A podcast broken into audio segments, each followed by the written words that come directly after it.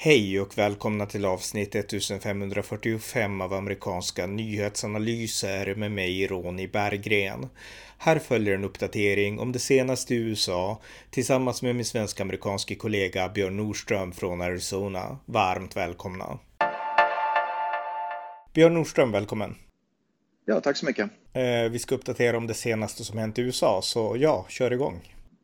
Ja, det här med att Elon Musk nu har köpt Twitter, det är den stora grejen naturligtvis och det är otroligt hur både media, framförallt vänsterliberalerna naturligtvis, de håller ju på att få full, de är i full panik nu.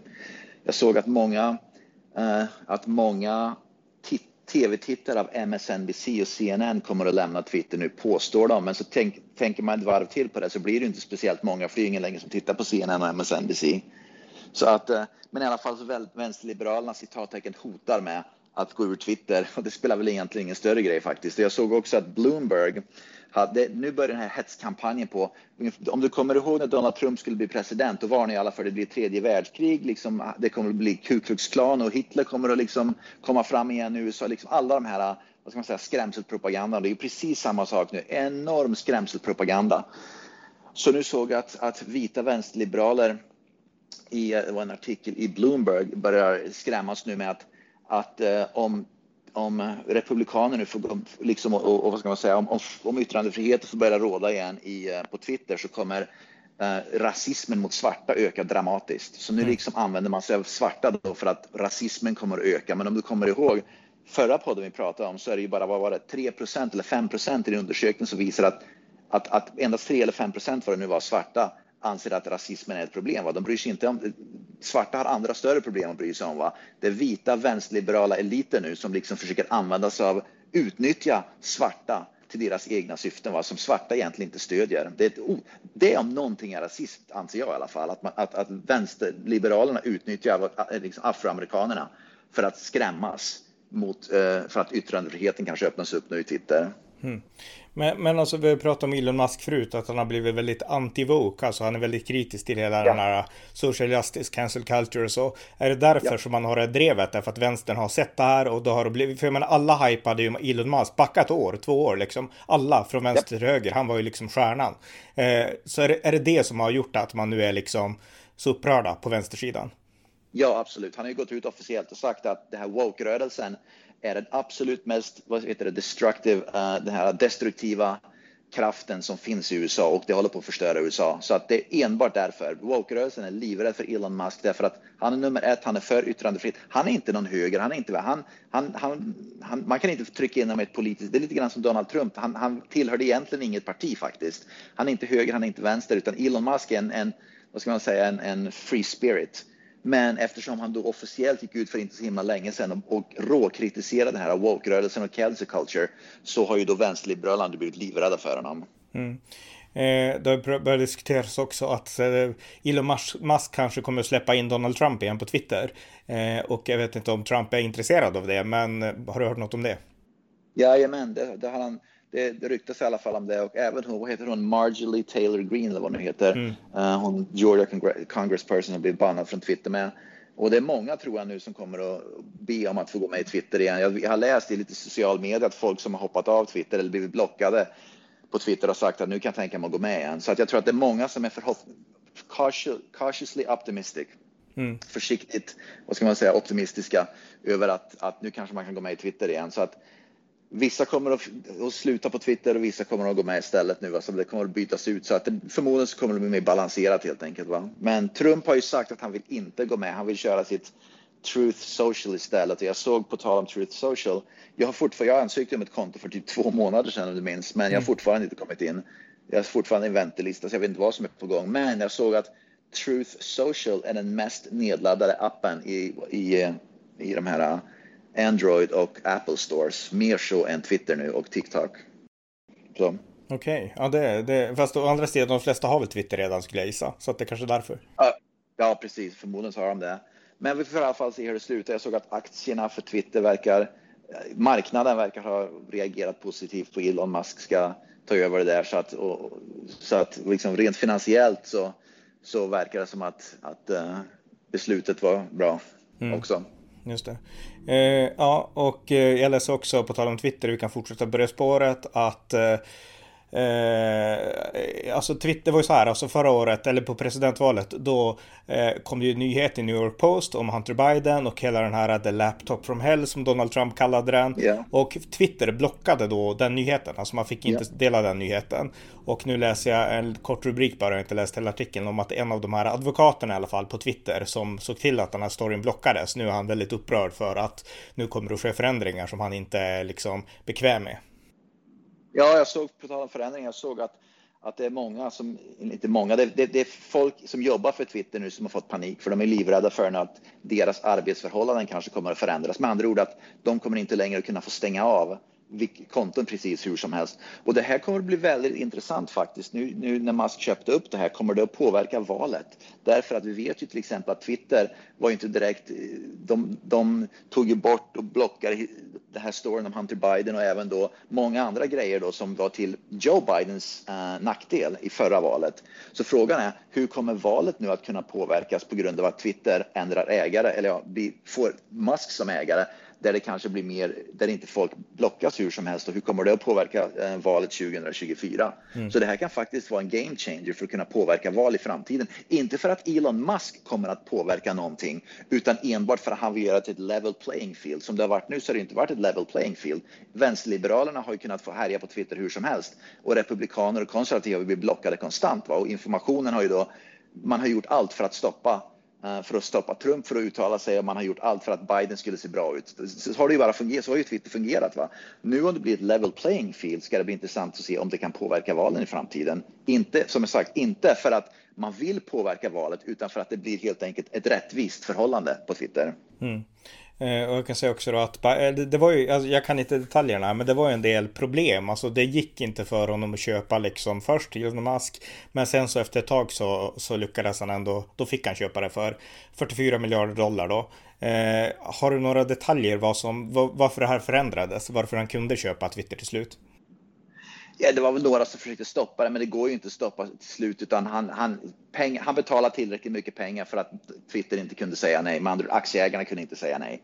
Så att det handlar ju enbart, enbart om att han betalar ju, vad var det, 10 miljarder dollar mer tror jag än marknadsvärdet på Twitter. Så att han, jag tror att um, aktie, en aktie var då var det 51 dollar eller någonting och han betalade 54,20 för varje aktie. Så att han, han, han överbetalade ganska kraftigt och det tackar man ju inte nej till. Då. Så att aktie, när, man, när det handlar om aktier då är det liksom, vanlig, liksom massa folk som äger dem där. Va? Så att det var, det, man kunde inte, folk ville helt, insåg att de kan tjäna massa pengar på att sälja det till Elon Musk och då helt enkelt hoppar man på den affären. Mm. Han, eh, jag läste också att eh, Vita huset de uppgavs kommentera det här köpet av Elon Musk när han köpt Twitter och att eh, då betonar man bara, jag antar att det var Jens Saki, att, eller den nya presstalskvinnan kanske, eh, att eh, Joe Biden har länge oroats, läser jag på SVT, av liksom sociala medieplattformarnas makt. Så nu är Biden oroad över makten liksom i liksom sociala plattformar.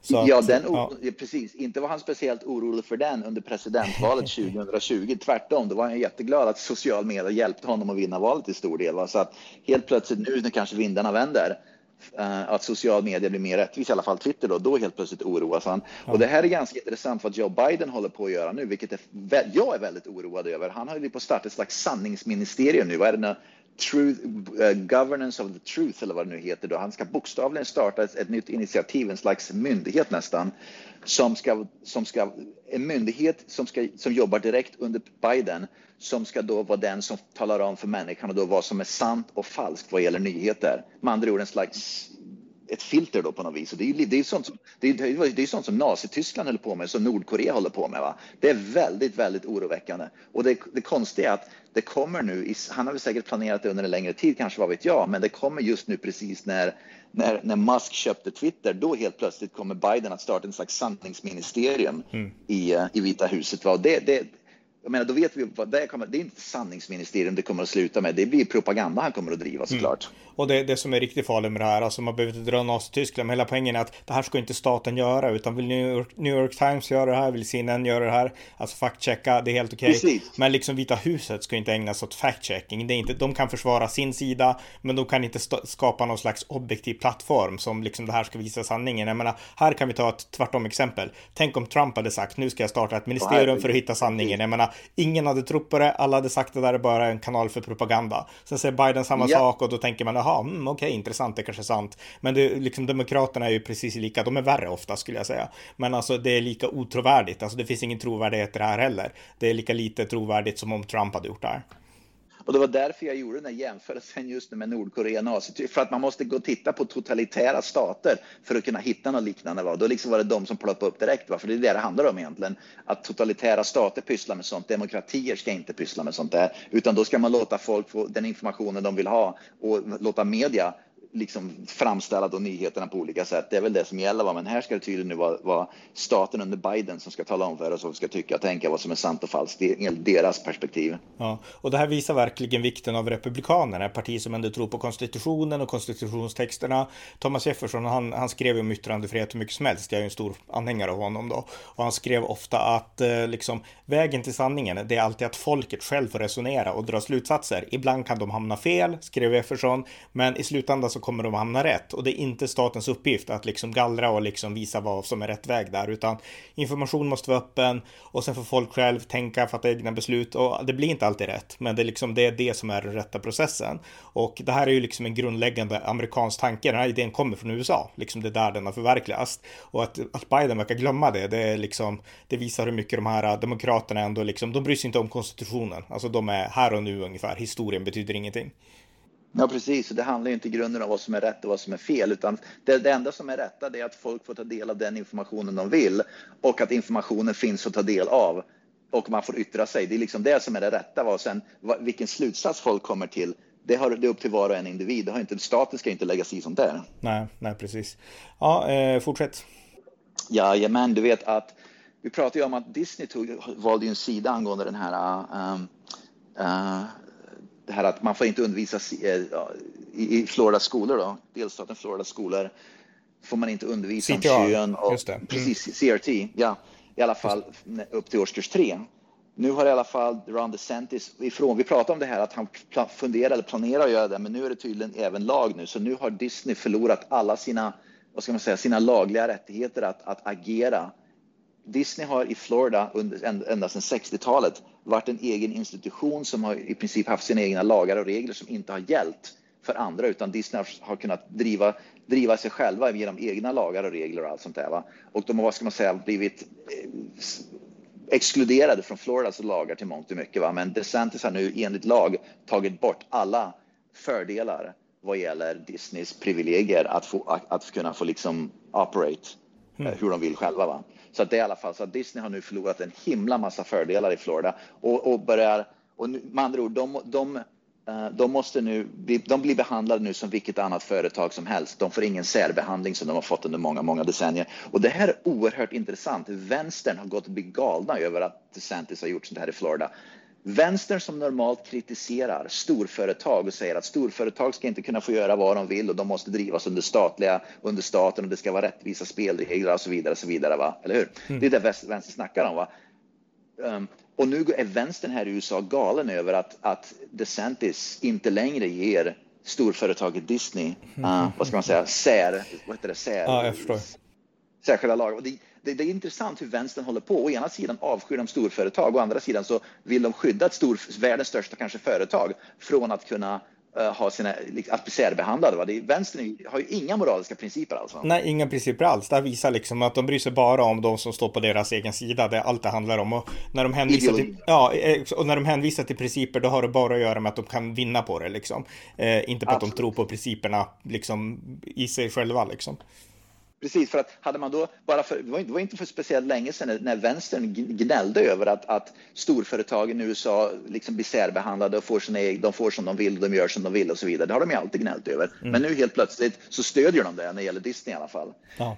Men i alla fall, det ska bli intressant att följa då och se om det, liksom hur det påverkar. Jag såg att Disney i alla fall Uh, de är inte speciellt glada över det, men man, man hoppas i alla fall över att, att storföretagen får sin tankeställare.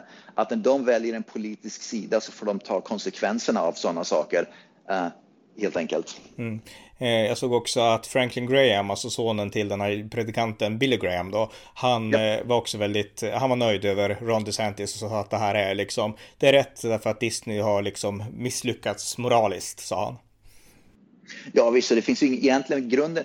Jag förstår under 50-60-talet att man ville ge Disney, för då får inte speciellt Florida speciellt stor delstat och, och då ville de attrahera då företag och Disney komma dit och öppna upp för de ville liksom bli mer få mer grejer där och liksom mer attraktioner och man vill ju ha Disney. Va? Men nu behövs ju inte det längre. Nej. Så att det är inte, egentligen är det på tiden att Disney inte längre blir särbehandlade därför att de har bara de har liksom haft dragit fördel av någonting som inte längre behövs. Mm, men det finns en intressant sak här också. Det är att jag menar det Ron DeSantis gör och det ja, men de här som nu stöder eh, det här som Ron DeSantis har gjort mot Disney. Alltså det de vill är att föräldrarna ska bestämma. Det är föräldrar som ska bestämma ja. liksom över barnen och vad barnen ska påverkas av. Det är inte skolor och det är inte liksom ideologier utan det är föräldrarna, föräldrarnas värderingar. Och det är liksom en väldigt amerikansk familjetanke. Och man tänker att ja. Disney vart ju kända för att göra familjefilmer, eller barnfilmer då, men, men ändå familjefilmer. Och att man inte fattar liksom den korrelationen. Alltså vi, vi, ja. liksom, vi går emot vår egen liksom, konsumentgrupp, familjer, barnfamiljer. Ja, det har jag inte tänkt på, men precis så är det ju faktiskt. Det är det de gör. Ja. Eh, och det, här, ja. det är någonting som också är värt att nämna. Det, är egentligen, man, det, man egentligen, det man egentligen säger här, det här äh, vansinniga då med, med, att, med det här med CRT, det är att man ska låta lärare i skolorna nästan bli pedofiler och säga att du som är lärare i en skola, du ska kunna prata om, om, om om sex, om sex med, med sjuåringar i klassrummet. Va? Det är ni som ska hålla på med sånt. Det är, det är, liksom, det är nästan lite otäck tanke att, att en, en lärare i en skola då ska kunna tala om, sitta och prata med fem, sex, sju, åttaåringar om, om, om sex och samlevnad och allt sånt där när man tycker att det är någonting som föräldrarna ska bestämma när det ska ske. Va? Det är mm. bara en konstig tanke att liksom småbarn ska utsätta för det i skolan av en lärare helt enkelt. Vad är det för jävla konstigheter? Nej, nej verkligen. Och, och i den mån det lärs ut sånt i skolan, då ska ju föräldrarna informeras och godkännas. Det, då borde det vara liksom en process kring det, inte att man bara kan göra saker över föräldrarnas huvuden. Men eh, det är så utvecklingen går, likadant här i Sverige, att liksom föräldrar får mindre och mindre att säga till om och det är liksom myndigheter som ska styra upp. Så att, eh, ja, det, det är verkligen ett paradigmskifte i det här i västvärlden, tyvärr alltså. Ja. Ja, eh, ja fortsätt om du har något mer. Ja, jag såg att eh, amerikanska ekonomin under första kvartalet 2022 nu har, har minskat med 1,4 procent. Så Biden har verkligen lyckats ställa till det kan man ju säga. Och nu, Biden skyller allt på Putin nu, på Ryssland, men, men vi har pratat om det här under en längre tid, att Biden är en oerhört dålig president inrikes i USA, fullständig katastrof. Mm. Så nu, den sten, jätteheta ekonomin som Donald Trump startade och drog igång och som Biden tog över nu, har han lyckats klöva teet med, som man säger i Värmland, ställa till det med rejält nu. Så den har börjat säga, shrink istället för att fortsätta växa. Så att ekonomin börjar bli sämre i USA i alla fall och det är ingen på grund av Biden. Mm. Just det. Ja, eh, precis. Ja, jag läste också en artikel i New York Post och det handlar om att mycket av det här covidstödet covid-stödet som gavs till eh, olika delstater. New York är en av de delstaterna som har använt delar av det här covidstödet covid-stödet för att eh, ja, eh, lära ut eh, critical race theory i skolor. I skolor. Så att så använde New York en del av sina pengar, covid-pengar blir jag inte skvatt förvånad över. Jag menar, tänk om Republikanerna hade gjort något liknande. Va? Om, om republikanska delstater gjort, hade gjort något liknande och sagt att vi ska använda covid-pengarna för att till exempel stoppa aborter, då hade mm. det blivit ramaskri. Men när, vänster, när man gör det i liberala, vänsterliberala delstater för CRT, media bryr sig inte om sånt där. De säger ingenting om det, utan då är det helt okej. Okay. Att man liksom ah, missanvänder pengar på det där, skattepengar på det viset. Mm, ja, visst. Ja, har du något annat?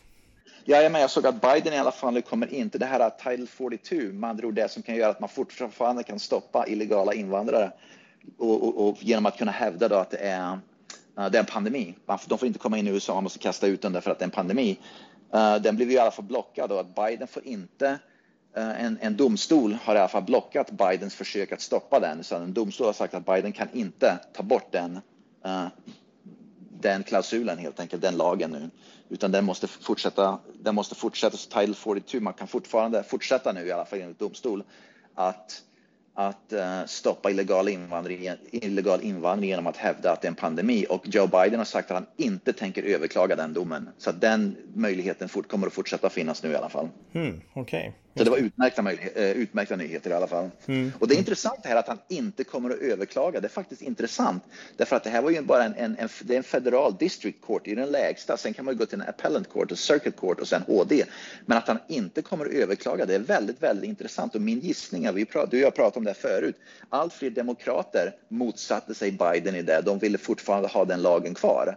Så min gissning är att Biden slutade lyssna på vänstern och istället lyssnade på de moderata mer normala demokraterna som Joe Manchin och Kristen Sinema, de där som är då mer moderata eh, demokrater, att han, han, han la örat lite grann mot den moderata delen av normala delen av demokratiska partiet och inte mot vänstern. Nej, men då kan han ju spela ett jättebra dubbelspel så passar honom perfekt. Han kan säga jag försökte, men det gick inte. precis, han kan mm. slinka undan ur det på, på, på, båda sätten. Precis, och det visar också då att Biden inte har några moraliska principer överhuvudtaget. Han försöker liksom bara hitta vägar för att vända kappan efter vinden åt bägge hållen och hoppas på det bästa av att han lyckas tillfredsställa båda sidorna på, på olika sätt. Mm. Eh, idag också begravningen efter, jag följde den inte, har inte sett den live, jag läser bara här att begravningen efter Madeleine Albright har hållits idag. Och eh, det var ju säkert några, jag vet inte om Biden var där, men det var ju säkert många kändisar, men jag har inte sett den så att jag vet inte vilka, men begravningen ska ha varit idag i alla fall. Ja, jag Eller igår kanske var, igår, onsdags, onsdags, igår ja, måste okay. det varit, ja just det. Ja, ja. Det har jag eh, inte sett. Nej, ja, något mer? Jajamän, jag såg att vi pratar om det här ofta, att att många av de här storföretagen i USA som hoppade ju omedelbart på det här med Black Lives Matter då för, för ett par år sedan. Det där liksom drog igång på allvar var att Amazon och det var Amazon och Nike och, och Apple och Target och alla de här storföretagen. Och de hoppar ju liksom helt okritiskt på Black Lives Matter-rörelsen i alla fall. Och nu i alla fall så vi pratar mycket om det här också, att andelen, att, att andelen antalen svarta som skjuter svarta har ökat dramatiskt de senaste par åren. Va? Men precis samma företag som, som påstår sig då stödja svarta och det här Black Lives Matter och allting har totalt vänt ryggen till att kriminaliteten, att, att svarta som blir dödade, liksom, de, de bryr sig inte skvatt om det. Man, Facebook och Target och det här har noll intresse av att stödja eller ta upp eller ens erkänna att problem, att, att statistiken visar att allt fler svarta blir mördade på gator och torg i USA. Va? Mm. Som andra ord, de hoppar bara på den här trenden Black Lives Matter. Men när det gäller de verkliga samhällsproblemen som den här undersökningen som vi pratade om förra podden, vad var det? Eh, att, att det största problemet som svarta då anser sig vara det största problemet är, är kriminaliteten i svarta, områden, svarta bostadsområden. Det är någonting som de här samma företag som stöder företag som stöder Black Lives Matter bryr sig inte skvart om kriminaliteten i svarta områden som många svarta faktiskt tar upp som det viktigaste ämnet för dem för att liksom i deras vardagsliv. Det visar här hyckleri att, att de bryr sig inte ett skvatt om svartas liv egentligen. Nej. De här företagen. Nej, verkligen. Det handlar bara om liksom, liksom signalpolitik. BLM, det var, ja. det var inne och då ville man liksom haka på trenden.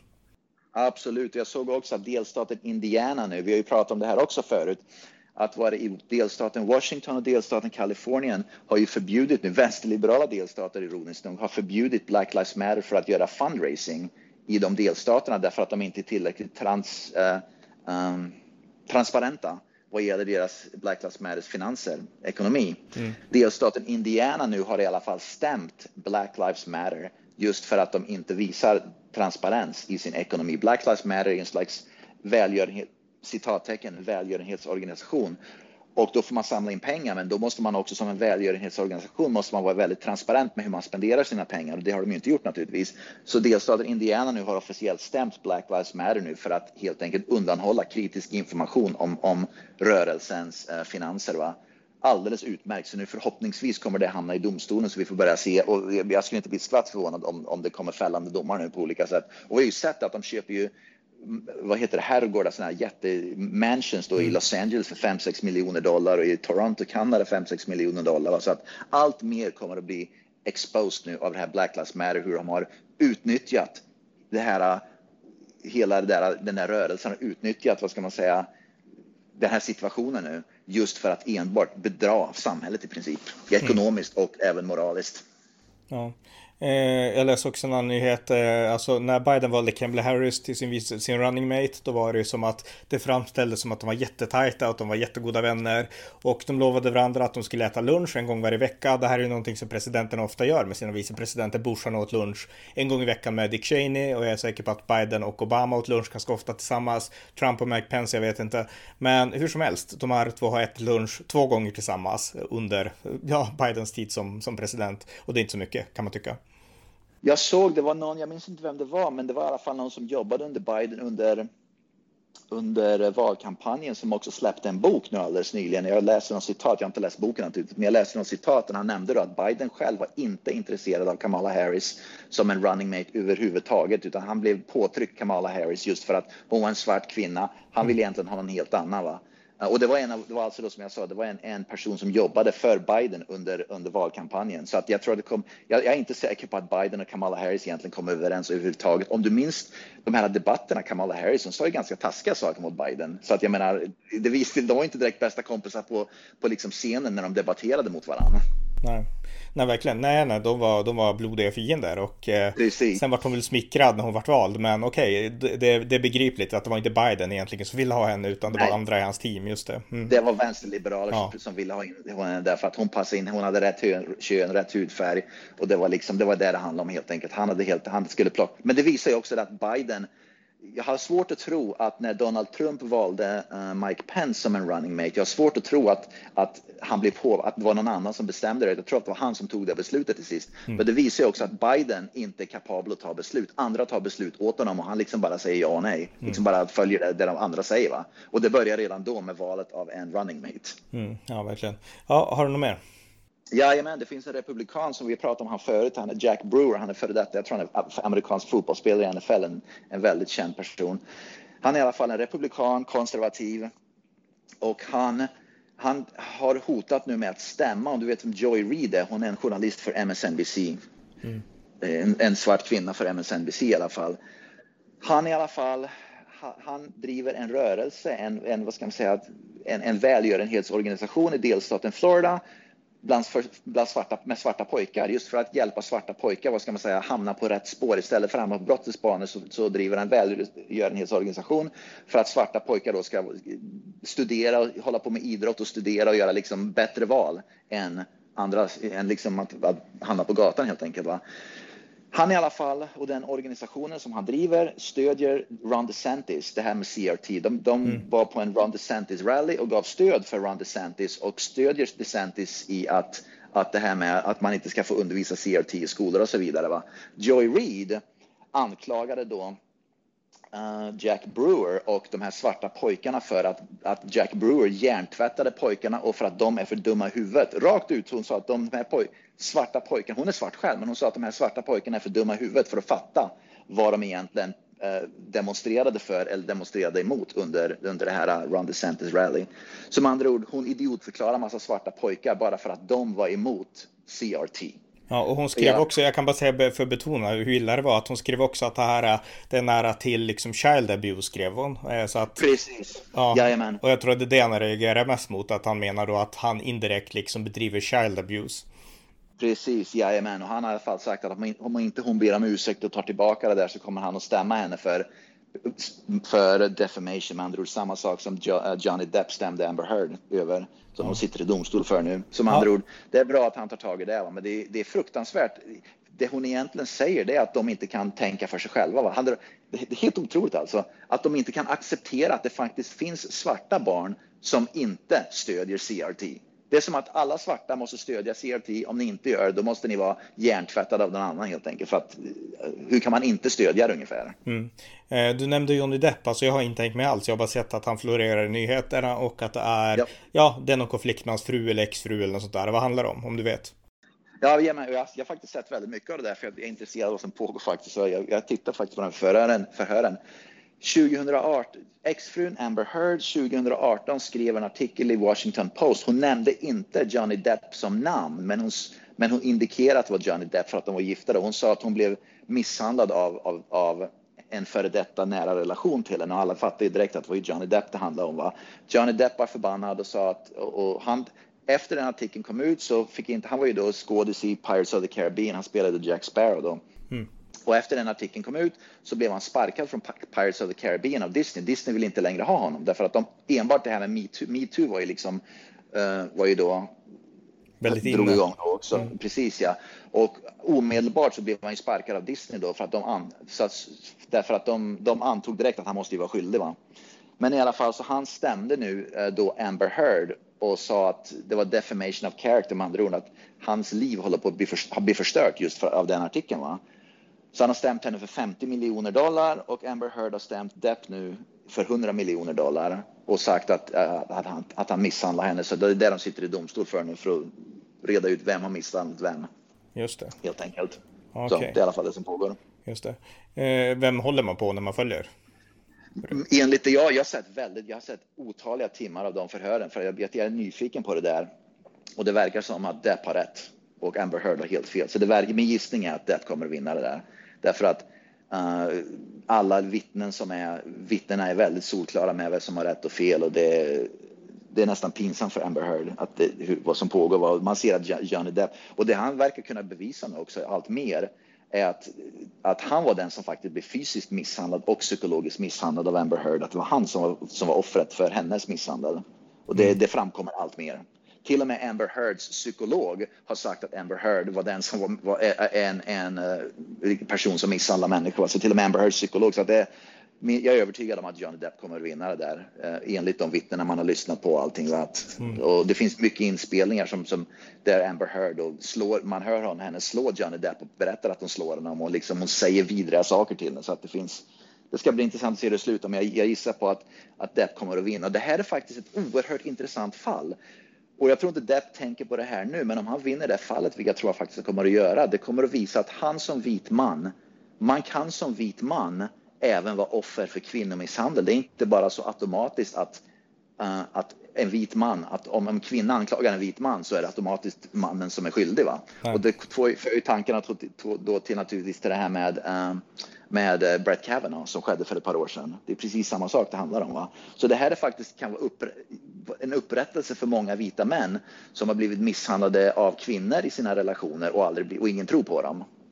Det, det, det, tror jag till slutändan det kommer att, det kommer att sluta med att, att många vita män kan få upprättelse, alltså se Johnny Depp hade rätt. Mm. Um, om det är så att han vinner. Ja, det ska bli intressant. Jag kan bara pålysa då att jag gjorde en intervju förra året med en person, så en kille som, eller en man som hade blivit misshandlad av sin fru och det är poddavsnitt 1322 från den 7 maj 2021. Så att eh, ni som vill kan lyssna på det avsnittet. Det är en person som har blivit misshandlad av sin hustru helt enkelt under lång tid.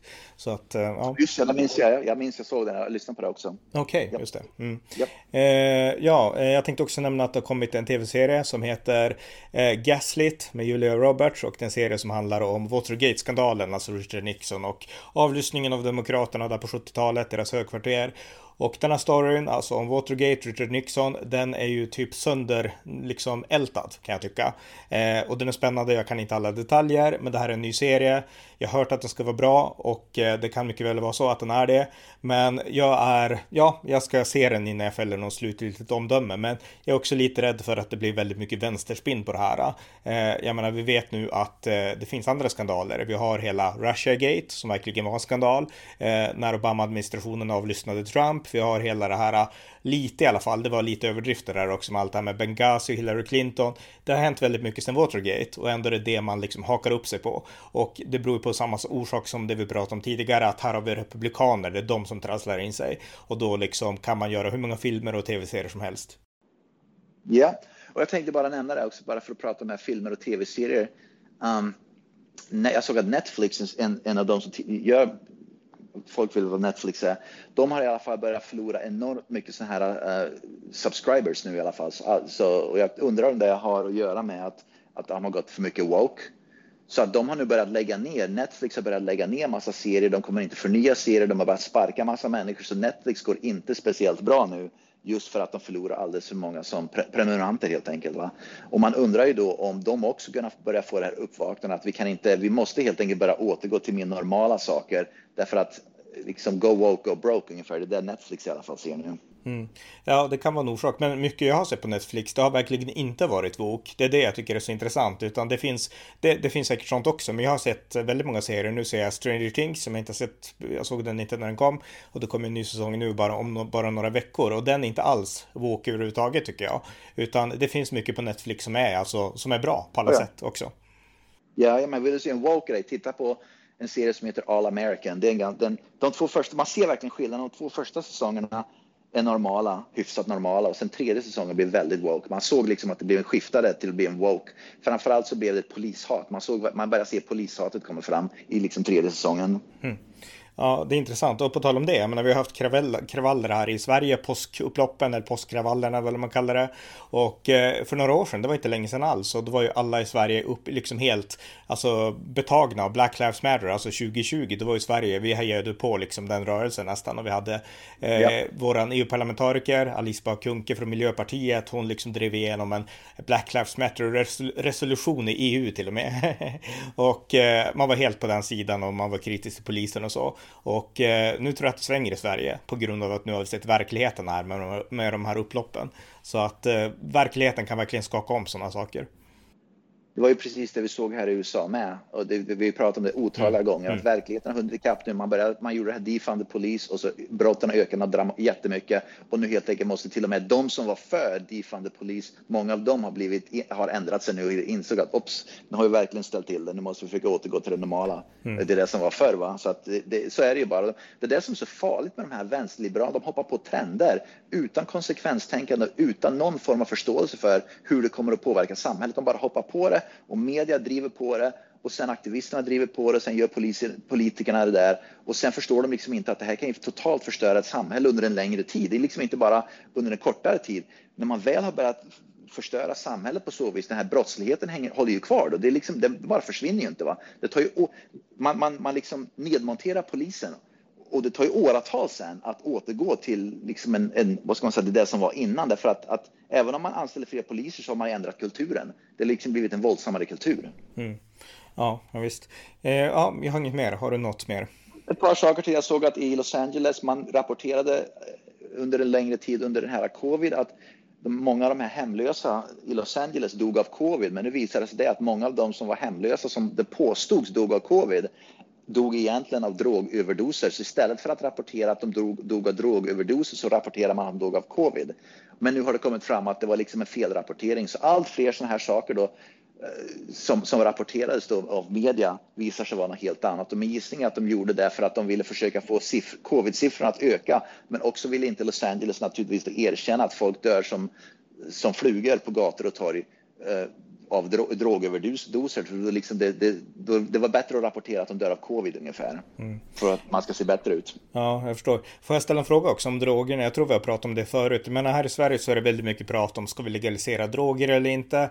Och eh, jag menar här i Sverige så har vi problem utan tvekan. Men jag kan inte tänka mig att vi har samma problem som i USA. Eh, på grund av att där kan man då lagligt få liksom egentligen det mesta skulle jag tro i alla fall. För jag menar det är väl en av orsakerna till att USA har så enorma problem som syns överallt. Jag vet inte vad frågan var där. Nej, men, ja, men min fråga var liksom USAs drogproblem. Beror det på att drogerna eller medicinen eller vad du tar, att de är legala eller är det folk som använder illegala droger? Att liksom opioidkrisen och liknande. Beror det på... Ja, det, ja. Både och, både och. Det spelar ingen roll vad man gör. Amerika, det, det är en kultur här som, som det är en drogkultur i USA helt enkelt. Mm. Det spelar ingen roll om man gör allting legalt eller allting illegalt. Det kommer fortfarande, folk kommer att använda droger som galningar här i vilket fall. Det spelar liksom ingen roll. Nej, just det. Ja, ja. Ja, ja fortsätt om du hade något mer. Ja, jag hade en sak till. Det var en lokal grej här. Det finns en väldigt stor sån här flyg, militärflygbas, Air Force. En väldigt, jag bor bara typ en halv mil ifrån en, en av USAs två, tre största uh, vad heter det, Air Force bases. Och tydligen så var det bara för några dagar sedan en person som försökte, jag antar att det var terrorist som frågade om det finns, det har, det har inte kommit ut speciellt mycket information om det i alla fall nu, men det var tydligen någon som försökte med flit köra igenom, köra igenom de här för att ta sig in så måste man åka igenom såna gates, vad det heter.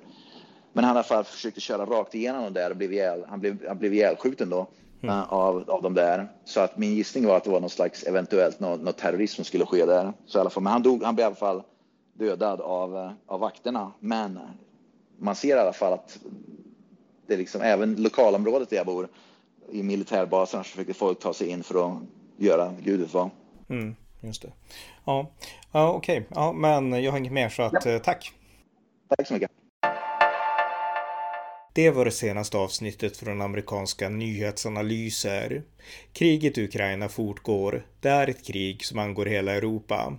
Inget land i Europa klarar av att ensamma stå emot Ryssland.